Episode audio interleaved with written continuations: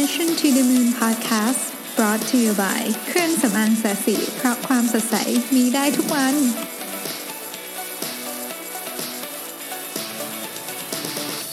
สวัสดีครับยินดีต้อนรับเข้าสู่ Mission to the Moon Podcast เอพิโซดที่ 54 นะครับ วันนี้ก็ตามสัญญานะครับ เราจะมาคุยกันเรื่องหนังสือชื่อ The Motivation Myth นะครับ ซึ่งรูปของหน้าปกก็คืออยู่ที่ thumbnail นะฮะ ถามว่าหนังสือเล่มนี้ สนุกมากไหมจริง ๆ ต้องบอกว่ากลางๆก็ไม่ได้แบบขนาดนั้นแต่ว่าก็โอเคครับก็ก็ถ้าเกิดใครชอบหนังสือสไตล์ที่เกี่ยวกับเรื่องของการบริหารจัดการ energy บริหารจัดการอะไรพวกนี้ก็ถือว่าเป็นเป็นหนังสือที่โอเคนะฮะแต่มันมี part หนึ่งที่ผมชอบที่ผมอยากจะคุยเรื่องวันนี้ มันเป็นเรื่องที่พูดเรื่องของเขาเรียกว่า extreme productivity day นะครับหรือว่า EPD ซึ่งมันอยู่ที่หน้า 132 ของหนังสือเล่มนี้นะฮะเขาพูดถึง EPD แล้วก็พูดถึง extreme productivity week ด้วย แต่ว่าวันนี้ขอโฟกัสไปที่ EPD ก่อนละกันนะฮะคือ EPD เนี่ยมันเป็นวันที่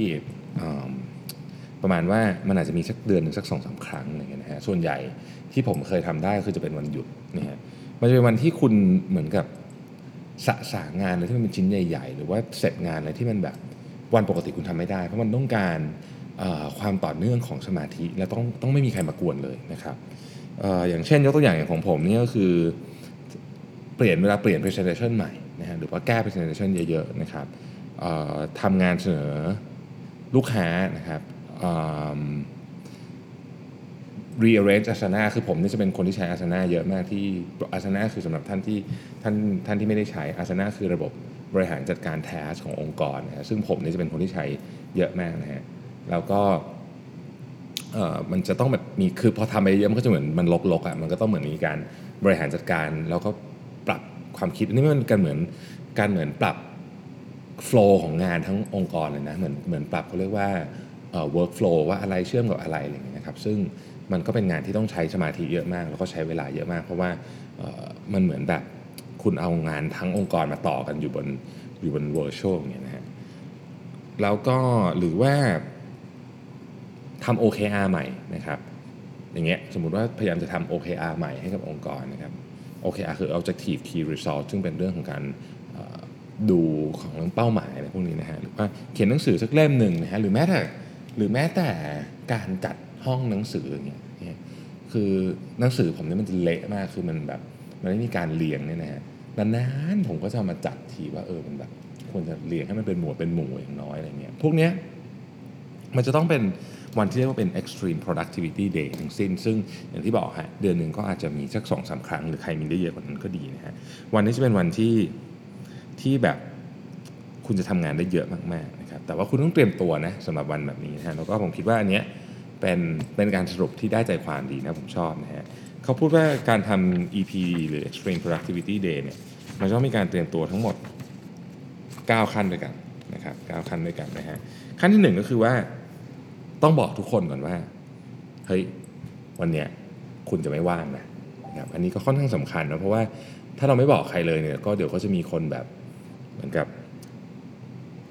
ชวนคุณไปนู่น พาคุณออกไปที่นี่นะครับมี disrupt คือ interruption เนี่ยมันมัน มันทำลาย productivity มาก เพราะฉะนั้นคุณต้องแน่นแน่ใจก่อนว่าวันนี้จะเป็นวันที่ไม่มีใครมากวนคุณนะครับ หรือว่าถ้ากวนก็ต้องกำหนดเวลาไปเลยว่าจะให้มากี่โมงอย่างเงี้ยนะฮะเราก็จะได้มีเวลาช่วงที่เราสามารถทำเรื่องนี้ได้อย่างยาวๆนะครับข้อที่2นี่นะฮะเราต้องคิดไปเลยว่าจะทำ EPD เนี่ยกี่ชั่วโมงนะครับ 8 ชั่วโมง 12 ชั่วโมงนะครับ EPD เนี่ยมันไม่ได้เกี่ยวกับว่าคุณรู้สึกยังไง มันไม่ได้เกี่ยวกับว่าคุณอยากจะทำหรือไม่ทำมันสำคัญที่ว่าคุณต้องทำให้เสร็จให้ได้ มันต้องมีคุณจะต้องมีเป้าหมายชัดเจน อันนี้ไม่ใช่การแบบเออวันนี้ฉันรู้สึกว่าฉันมีมีฟิลอยากจะเคลียร์บ้านเนี่ยก็ก็จะทำไปทำเท่าไหร่ได้แค่นั้น อย่างนี้ไม่ใช่ EPD EPD คือต้องมีเป้าหมายชัดเจนว่าเฮ้ยวันนี้เราจะทำเสร็จเช่น วันนี้ยเอ่ออย่างคราวก่อนคือผมวันที่ผมปิดต้นฉบับส่งไปเนี่ยนะ ก็คือวันนั้นเราต้องเคลียร์ต้นฉบับให้เสร็จต้นฉบับมาเรียงทั้งหมดนะครับเอามาดูว่าเฮ้ยมันมีกี่บทมันสอดคล้องกันไหมยังไงอะไรอย่างเงี้ยนะครับตรวจทานคำต่อเนื่องอะไรพวกนี้ทั้งหมดเนี่ยต้องทำให้เสร็จภายในวันนั้นก็คือ เรากำหนดเวลาไว้ละสมมติ 10 ชั่วโมง ไม่เสร็จก็ต่อไปได้แต่ว่ายังไงก็จะคือคือไม่ใช่ว่าทำไปสักห้าชั่วโมงแล้วเลิกอะไรอย่างเงี้ยนะฮะราะฉะนั้นมันไม่เกี่ยวกับเรื่องว่าคุณรู้สึกยังไง คุณมีฟิลหรือไม่มีฟิลก็ต้องทำนะครับแล้วก็ สิ่งที่น่าสนใจในหนังสือเล่มที่เขียนไว้แล้วเป็นเรื่องจริงมากคือว่า ยิ่งคุณกำหนด time frame ยาวเท่าไหร่เนี่ยนะฮะช่วงเวลาชั่วโมงแรกๆเนี่ยมันจะผ่านไปยิ่งเร็วเท่านั้น เพราะว่ามันเป็นระบบ auto ของสมองนะเวลาที่คุณเหมือนกับรู้สึกว่า time frame มันนานมากเช่นคุณบอกว่าวันนี้จะทำ12 ชั่วโมงเนี่ยนะฮะชั่วโมงแรกๆเนี่ยเหมือนกับมันคุณรู้อยู่แล้วว่ามันนานมากเพราะฉะนั้นสมองคุณจะไม่สนใจที่จะดูนาฬิกาอะไรอย่างนี้เลยนะมันจะผ่านไปเร็วมากชั่วโมงแรกนะฮะนี่ก็เป็นเทคนิคอันหนึ่งนะครับ ส่วนข้อที่3เนี่ยนะครับก็จริงๆมันต่อข้อที่2นะก็คือว่าเราต้องคอมมิตสุดๆเลยกับกับระยะเวลาที่เราจะใช้ในการทำงาน แล้วก็มันไม่ใช่แค่เรื่องของ professional เท่านั้นมันจะต้องเป็นเรื่องของ personal ด้วยเราจะต้องเราจะต้องคิดได้ให้ได้ว่าอันเนี้ยมันเป็นเหมือนกับสัญญาที่เราให้ไว้กับตัวเองยังไงเราก็ต้องทำให้ได้นะครับเพราะฉะนั้นถ้าเรากำหนดว่าเราจะทำ12 ชั่วโมงก็ต้องทำ12 ชั่วโมงให้ได้นะครับอันที่4เนี่ยเเริ่ม EPD ในเวลาที่ที่แปลกประหลาดหน่อย ก็คือยกตัวอย่างเช่น อย่างผมเนี่ยวันที่ทำ EPD จะเริ่มเช้ามากนะครับตีสามครึ่งอย่างเงี้ยให้มันเป็นเวลาที่แบบไม่ใช่เวลาปกติของเราที่เราทำงานหรือหรือให้หรือหรือบางคนก็จะเริ่มสัก6โมงเย็นจะได้ทำงานไปได้ทั้งคืนอย่างเงี้ยนะครับเอาแล้วแต่สะดวก เพราะฉะนั้นเพราะว่า EPD มันไม่ใช่วันธรรมดานะครับ เพราะฉะนั้นก็ก็ให้มันไม่ได้เป็นการเริ่มแบบรูทีนปกตินะฮะสเต็ปที่ 5 ก็คือว่า ปกติเนี่ยถ้าเราชอบทำอะไรระหว่างทำงาน เช่นชอบฟังเพลงชอบทำอะไรอย่างเงี้ยนะครับ ก็อย่าเพิ่งฟังตอนเริ่มทำชั่วโมงแรกๆรอจนเรารู้สึกว่าเฮ้ยแรงเริ่มตกก่อนละค่อยฟังเพลง เพราะอันนี้มันเป็นเหมือนรางวัลเล็ก ๆ ที่เราให้ตัวเองใช่ไหมการฟังเพลงกันอะไรอย่างเงี้ยนะครับในวันที่ทำ EPD ซึ่งต้องใช้แรงมากเนี่ยเก็บรางวัลพวกนี้ไว้ก่อนนะครับช่วงแรกทำโดยยังไม่ต้องมีมันก่อนนะครับพอ แบบพลังเริ่มหมด ซึ่งมันจะต้องหมดลดลงแน่นอนนี่ฮะก็ค่อยให้รางวัลกับตัวเอง เพื่อให้เราสามารถที่จะอยู่ไปได้ตลอดจนจบนะฮะข้อที่6นี่นะครับ ให้เติมพลังก่อนที่คุณจะต้องเติมพลัง อันนี้เป็นหลักการเดียวกับเวลาเขาให้นักวิ่งมาราธอนนะฮะเขาไม่รอให้อยู่น้ำกันนะครับ ต้องกินก่อนนะฮะ ต้องกินน้ำก่อนหิวนะครับหรือหรือเล่นกีฬาอะไรก็แล้วแต่เนี่ยอย่าอย่าแน่นอนเราไม่รอให้เราแบบหิวโซก่อนแล้วเราค่อยค่อยค่อยดื่มน้ำหรืออะไรอย่างงี้ใช่ไหมฮะเราก็จะต้องดื่มน้ำตลอดเพื่อให้ร่างกายไม่ดีไฮเดรตหลักการเดียวกันครับ เราจะไม่รอคือเราจะไม่ทำงานจนแบบอู้ไม่ไม่กินข้าวไม่อะไรอย่างเงี้ยนะฮะคือถึงเวลากินข้าวเราก็จะกินแบบพอสมควรด้วยนะคือเราก็จะรู้ว่าให้การกินเยอะเกินไปเนี่ยมันก็จะทำให้เราอิ่มแล้วก็แรงหมดอีกนะครับเพราะฉะนั้นทานอาหารแต่พอสมควรคือ มีมีมีตารางที่เป็นวินัยมากๆ ในช่วงที่ทำ EPD แล้วเข้าใจถึงถึงสภาพร่างกายของตัวเองด้วยว่าร่างกายเป็นยังไงนะครับ ข้อที่ 7 ก็คือเบรกได้นะแต่ต้องเป็น productive break นะครับ productive break เนี่ยคือไม่ใช่ mindless break นะเช่น การเล่นโซเชียลมีเดียแบบนี้เป็น mindless break ไปดูทีวีอย่างเงี้ยนะครับเป็น mindless break ถ่าย Facebook ไปเรื่อยๆอย่างเงี้ยนะเป็น mindless break แต่ว่า productive break อาจจะเป็นนอน 20 นาที กดนาฬิกาเลยนะครับ20 นาทีอะไรแบบนี้นะให้มันเป็นอะไรที่ทำแล้วเนี่ยมันไม่ทำให้เราเสียพลังเสียสมาธิกับงานที่เรากำลังโฟกัสอยู่นะครับ แล้วก็อันที่ 8 ก็คือเบรกตอนตอนเวลาที่เรามักจะไม่เบรก เช่น ปกติเราจะเบรกเวลาทำอะไรเสร็จจบเป็นเรื่องๆใช่ไหมอย่าทำอย่างนั้น เพราะว่าทำอย่างนั้นเนี่ยบางทีเราจะเหมือนกับวันนี้ทำเสร็จไป 2 เรื่องจาก 4 เรื่องละ พอละนะฮะแล้วเดี๋ยวเราค่อยทำต่ออาทิตย์หน้าละกันอย่างเงี้ยนะครับ ให้เบรกตอนประมาณกลางๆฮะกลางๆเรื่องที่เรากำลังทำอยู่ เราจะมีแรงกลับมาทำต่อนะฮะข้อที่ 9 นะครับเอ่ออย่ากลับมาย้ำอีกครั้งคืออย่าหยุด ไม่ว่ามันจะใช้เวลานานแค่ไหนก็ตามก็อย่าหยุด เพราะการหยุดก่อนที่คุณจะทำสำเร็จเนี่ย quitting เนี่ยนะครับ เป็นนิสัยอย่างหนึ่งนะครับ แล้วก็การสู้จนจบก็เป็นนิสัยอีกอย่างหนึ่ง ถ้าคุณทำอะไรเยอะนะครับ คุณจะเป็นคนแบบนั้น ถ้าคุณเป็นคนที่แบบตั้งใจจะทำสิบทำได้ 8 แล้วก็หยุดอย่างเงี้ยนะครับ คุณจะเป็นคนแบบนั้นซับคอนเชียสของคุณจะสั่งให้คุณเป็นคนแบบนั้น แล้วก็คุณจะก็แปดไปเลยตอนหลังก็ลดเหลือ7อะไรเงี้ย แต่ถ้าคุณทำสำเร็จทุกครั้งที่คุณตั้งใจไว้จะทำเนี่ยนะฮะ คุณก็จะเป็นคนที่ทำสำเร็จตลอดเพราะมันมันเป็นนิสัยอย่างหนึ่งนะครับ แต่ทุกคนน่ยไม่ว่าคุณจะออกกำลังกาย คุณจะอะไรก็แล้วแต่มันจะมีเสียงในหัวเนาะบอกว่าเฮ้ยพอแล้วเหนื่อยนอนเถอะอะไรเงี้ยนะครับทำไปเสียสุขภาพว่าอะไรก็ว่ากันไปพวกนี้นะฮะซึ่งไอเสียงในส่วนใหญ่จะโกหกนะต้องบอกนี้นะครับ เราเนี่ยสามารถที่จะทำได้มากกว่าที่เราคิดเสมอ การหยุดเนี่ยไม่ได้เป็นสิ่งจำเป็นนะมันเป็นช้อยส์ของเราเองนะครับ มันมีตัวอย่างอันหนึ่งซึ่งซึ่งคนที่พูดเนี่ยชื่อเรย์แคร์เป็น Navy SEAL นะครับเป็น Navy SEAL เขาก็บอกว่าเรื่องของเรื่องมันเป็นอย่างนี้นะ เวลาเราบอกว่าเราแบบไม่ไหวทำอะไรต่อไม่ไหวเนี่ย มันมันควรจะเกิดขึ้นในสามกรณีเท่านั้นคือหนึ่งสลบไปนะครับสองหมดสติสามตายนะฮะนอกเหนือจากนั้นเนี่ยเรายังสามารถทำต่อได้นะครับ มันเป็นเรื่องของการออกจากคอมฟอร์ทโซนของเรานะครับ และจริงๆเนี่ยเรามีแรงเหลืออยู่ในในพลังสำรองของเราเนี่ยมากกว่าที่เราคิดเยอะนะครับ แต่ว่า เราเนี่ย ไม่ค่อยอยากจะจะจะจะผ่านจุดที่เรานึกที่เราคิดว่าเป็น limit ของเราทั้งที่จริง ๆ เรายังมีแรงเหลือเยอะนะครับ การการชนะชัยชนะหรือหรือ winning เนี่ยมันเป็นมันเป็นเรื่องของ mindset ล้วนๆนะครับการ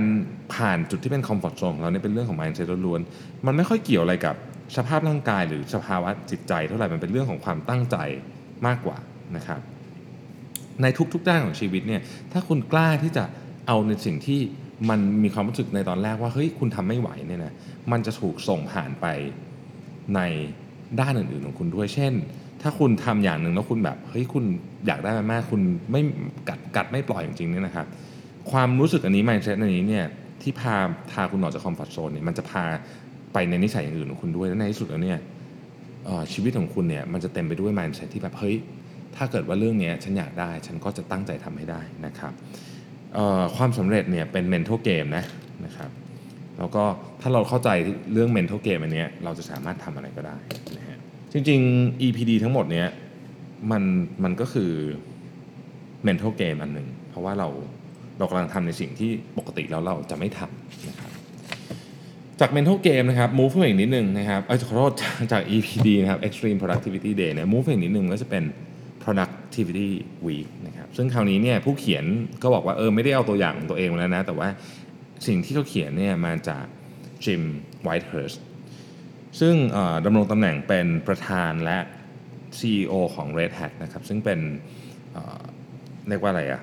provider ของ Open Source Software ที่ใหญ่ที่สุดในโลกรายหนึ่งนะครับ แล้วก็ก่อนหน้านั้นเนี่ยเขาเป็น COO ของ Delta Airlines แล้วก็ เคยเป็น Director และ VP ของ BCG ด้วยนะครับเขาก็เล่าให้ฟังอย่างนี้ครับบอกว่าเขามีเคล็ดลับในการทำให้สัปดาห์ของเขาเนี่ย productive ที่สุดเนี่ยด้วยกันทั้งหมด 10 ข้อด้วยกันนะซึ่งผมเห็นว่าเฮ้ยมันมีประโยชน์มากแล้วก็จริงๆ แล้วผมเชื่อว่าหลายท่านทำอยู่แล้วแหละบางข้อนะครับเราลองมาทบทวนอีกสักทีหนึ่งเพราะเรื่องเนี้ยไอ้เรื่อง productivity เนี่ยฟังกันได้ทุกวันนะฮะยิ่งฟังก็จะยิ่งทำให้เตือนใจเรานะผมว่านะครับข้อที่หนึ่งก็คือ ทุกวันอาทิตย์นะครับ ให้เขียนแผนการของสัปดาห์นั้นเลยนะครับเขาเนี่ยจะเขียนเอ่อ objective สำคัญของเดือนและของปีไว้นะครับ เพราะฉะนั้นเนี่ยเขาก็จะเอาโกพวกนั้นเนี่ยมาคล้ายๆกับหั่นเพื่อลงไปในอาทิตย์ต่อไปว่าเฮ้ยอาทิตย์ต่อไปเนี่ยถ้าจะเอาเดือนนี้ต้องสำเร็จเรื่องนี้ ปีนี้สำเร็จเรื่องนี้อาทิตย์ต่อไปต้องทำอะไรบ้าง เพื่อให้เราไม่หลุด track นะครับเขาจะดูกับตารางทั้งอาทิตย์ของเขาเนี่ยแล้วก็เขาจะเห็นว่าเฮ้ยเรา block time สำหรับ meeting เท่าไหร่นะครับ แล้วไอ้เวลาที่เราทำเป็น slot slot เนี่ยมันเหมาะสมกับกับ task ที่เราตั้งใจว่าจะทำให้สำเร็จไหมมันมันมัน realistic หรือเปล่านะครับ แล้วก็หลักการในการ plan อันนี้ซึ่งซึ่งซึ่งผมคิดว่าเป็นสิ่งที่ดีนะครับ ใช้เวลาประมาณสักชั่วโมงเดียวนี่นะฮะในการ create calendar ของทั้งอาทิตย์ของคุณเนี่ยนะฮะมันจะทำให้คุณเนี่ยมีเหมือนกับภาพคร่าวๆว่าสัปดาห์ต่อไปเนี่ยเรามีเหมือนกับ โมเมนตัมประมาณไหนในการในการในการใช้ชีวิตในสัปดาห์นี้นะครับมีขึ้นมีลงประมาณไหน วันไหนใช้แรงเยอะวันไหนใช้แรงน้อยอะไรเป็นยังไงเนี่ยนะครับ เราจะเห็นภาพแมปไปก่อน แล้วก็ เราจะไม่ปล่อยให้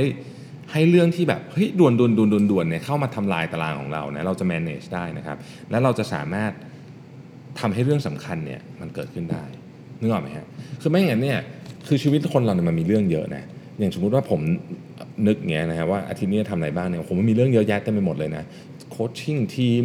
นะครับประชุมกับผู้บริหารประชุมกับลูกค้านะฮะทำเคลียร์งานอาชนะโอ้โหคือมันมีอะไรเยอะแยะเต็มไปหมดเนี่ยถ้าเกิดว่าเราไม่แมปมันออกมาทั้งอาทิตย์เนี่ยนะเราจะมึนเราจะงงไปหมดเลยมีงานพูดมีโอ้โหแบบเต็มไปหมดเลยนะฮะแต่ถ้าเกิดเราแมปมันออกมาเราจะเห็นว่าเฮ้ยเรื่องนี้มันสำคัญ เราจะไม่ปล่อยให้อะไรมาแทรกเรื่องนี้ได้นะครับดังนั้นไอ้งานด่วนที่กระโดดเข้ามาเนี่ยเราจะตัดสินใจง่ายมากเลยที่จะ ทำหรือเลื่อนมันออกไปก่อน หรือยกให้คนอื่นทำเป็นต้นนะครับ ข้อที่ 2 ก็คือว่า uh, actively block out task time นะครับ เช่น คืออันเนี้ยผมเคยเหมือนจะเคยจะเขียนเรื่องนี้ไว้แล้วนะฮะ ซึ่งหนังสือเล่มที่พูดเรื่องนี้ไว้ดีมาก ผมชอบมากชื่อ Train Your Brain for Success นะครับ คนเขียนชื่อโรเจอร์เซียบเป็นเป็นเป็นเป็นหนังสือที่พูดเรื่อง block time task ที่ผมชอบมาก แต่ว่าคนนี้เขาก็พูดเหมือนกันบอกว่า เฮ้ย คุณจะต้องเขียนไว้เลยเช่น review performance อย่างเงี้ยจะใช้เวลา 1 ชั่วโมงก็บล็อกไว้ใน calendar เลยนะครับ ใช้ Google Calendar ธรรมดานี่แหละนะไม่ต้องใช้อะไรประหลาดประหลาดหรอกนะครับ หรือจะทำ presentation ก็เขียนไว้เลยว่าจะทำ9โมงถึง10 โมงวันพุธอะไรอย่างเงี้ยนะครับ ข้อที่ 3 ก็คือมี realistic to do list นะฮะมี realistic to do list ก็คือว่า เฮ้ยไอ้ to do list ของคุณเนี่ยเอาแบบประเภทที่มันเป็นไปได้หน่อย มี time frame ที่เป็นไปได้ แล้วก็มีจำนวน task ที่พอเหมาะพอสมนะครับ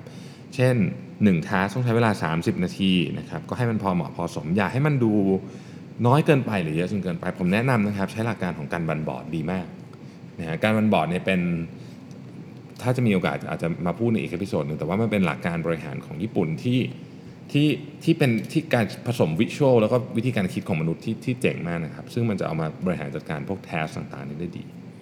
ข้อที่4นะครับเอออันนี้ยากเขาบอกว่า default to 30 minutes meetings นะฮะไม่เคยทำสำเร็จเลยเมื่อเช้าก็พยายามทำไม่สำเร็จฮะลากไปชั่วโมงหนึ่งเหมือนเดิมนะอันนี้คืออันเนี้ยอันนี้เป็นสิ่งที่สำคัญเอาเอาว่าเอาว่าอย่างนี้แล้วกันสำหรับมนุษย์เราทั่ว ๆ ไปเนี่ยนะพยายามลดเวลาในการประชุมแต่ละครั้งลง ลดจำนวนประชุมกับลดเวลาประชุมในการแต่ละครั้งลงเนี่ยผมว่าลดเวลาประชุมแต่ละครั้งง่ายกว่านะลดจำนวนประชุมอาจจะยังยากยากกว่า ลดจำนวนประชุมด้วยก็ดี ลดเวลาในการประชุมแต่ละครั้งลงด้วยนะครับพยายามถ้าเกิดปกติประชุมชั่วโมงครึ่งก็ลดเหลือสักชั่วโมงหนึ่งประชุมชั่วโมงก็ลดเหลือ 45 นาทีอะไรอย่างนี้นะครับ ข้อที่5เพื่ออันนี้จริงมากเลิก multitasking ซะนะสมองมนุษย์ไม่ได้ถูกออกแบบให้ multitasking ทันทีที่ switch task เนี่ยมันเหมือนแบบต้องต้องต้อง warm up สมองใหม่กับ task ใหม่ ซึ่งซึ่งเราทำได้ไม่ดีเลยการ switch task ไป switch task มาเนี่ยนะฮะไม่ work ผมลองแล้วอันนี้ผมลองเองไม่ work นะฮะ ถ้าเราอยากจะ switch switch task ไปไปมาเนี่ยเมื่อไหร่เรามีความรู้สึกอยากจะทำอย่างนั้นเนี่ยนะครับ ให้รู้ไว้เลยว่า multitasking เนี่ยเป็น personal productivity killer เลยนะฮะโฟกัสทำงานทีละอย่างพอนะครับ ข้อที่ 6 เนี่ยนะฮะในนี้เขาเขียนว่า obsess about leveraging edge edge ขอโทษ edge time นะครับผมผมขอเปรียบเทียบกับศัพท์ที่ผมเคยใช้แล้วกันนะเขาบอกว่าไอเศษเวลาทั้งวันเนี่ยต้องใช้ให้มีประโยชน์ คือเราจะมี down time ทั้งวันเนาะอย่างเช่น อย่างในเคสของของจิมเนี่ยเขาก็ยกตัวอย่างเรื่องของการขับรถ ขับรถไปทำงาน ขับรถกลับมาที่บ้าน และเวลาที่เขารอขึ้นเครื่องบินที่สนามบินเขาบอกว่าเฮ้ยเวลาพวกนี้เนี่ยที่เขาขับรถเนี่ยนะขับรถไปส่งลูกขับรถไปอะไรพวกนี้เนี่ยมันมันเป็นเวลาที่ที่ที่เหมือนกับไม่ productive นะครับเวลาเขาขับรถไปส่งลูกเนี่ย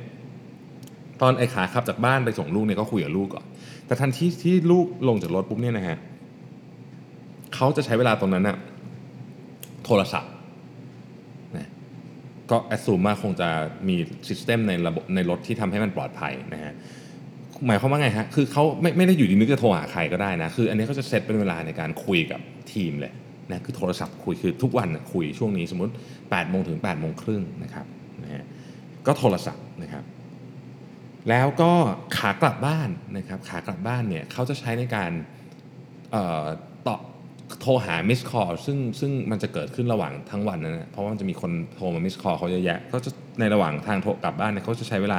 return missed call แล้วเนื่องจากบริษัทเขานี่ทำงานทั้งทั้ง west coast และ east coast west coast มันก็ก่อนใช่ไหมก่อนสามชั่วโมงเขาอยู่ east coast เนี่ยส่วนใหญ่เขาก็โทรไปอยู่ฝั่งพวก west coast พวกนั้นมันก็ยังแค่บ่ายๆเองอะไรอย่างนี้นะครับ อันนี้ก็เป็นอันหนึ่งที่ที่เขาบอก อีกอันหนึ่งที่เขาใช้ก็คือเขาใช้ extension หรือแอปชื่อ pocket ผมก็ใช้เหมือนกันนะครับเวลาเจอ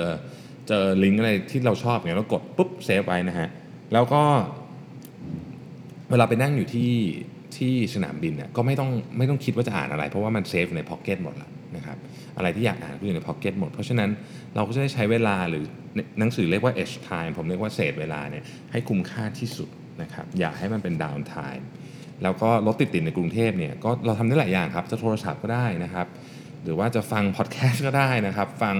อะไรบุ๊กเอ่อพวกพวกเอ่ออะไรนะเขาเรียกว่าอะไรออดิโอบุ๊กก็ได้นะครับ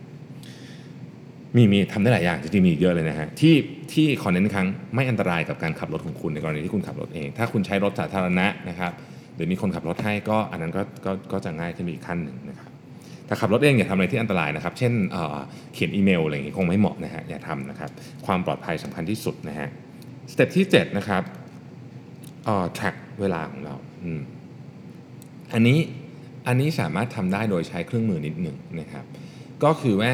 เอ่อคุณจะใช้อะไรก็ได้นะฮะของผมผมใช้อาสนะก็ของผมใช้อาสนะนั่นแหละ track นะครับว่าเฮ้ยในวันวันหนึ่งเนี่ยเราตั้งใจทำไอเนี่ยครึ่งชั่วโมง เราตั้งใจทำไอ้นู่นไอ้นี่ครึ่งชั่วโมงเนี่ยเฮ้ยมันทำได้อย่างนั้นจริงป่ะ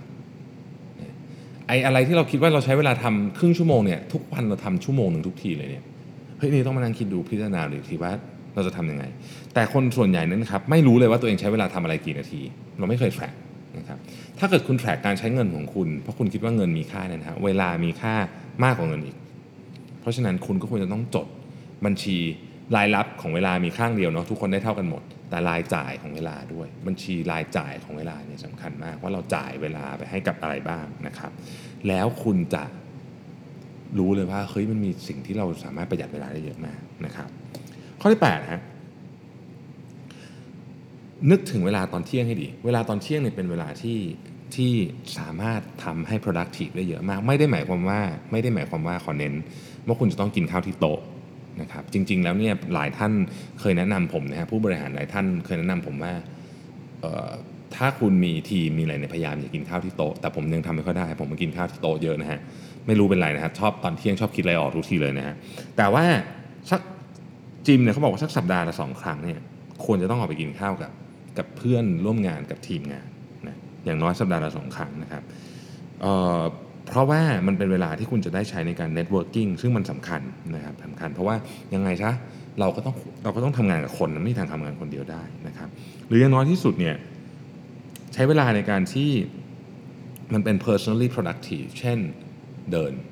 ออกไปเดินดูอะไรก็ได้ สมมติคุณอยู่ในเมืองเนี่ยคุณก็อาจจะออกไปเดิน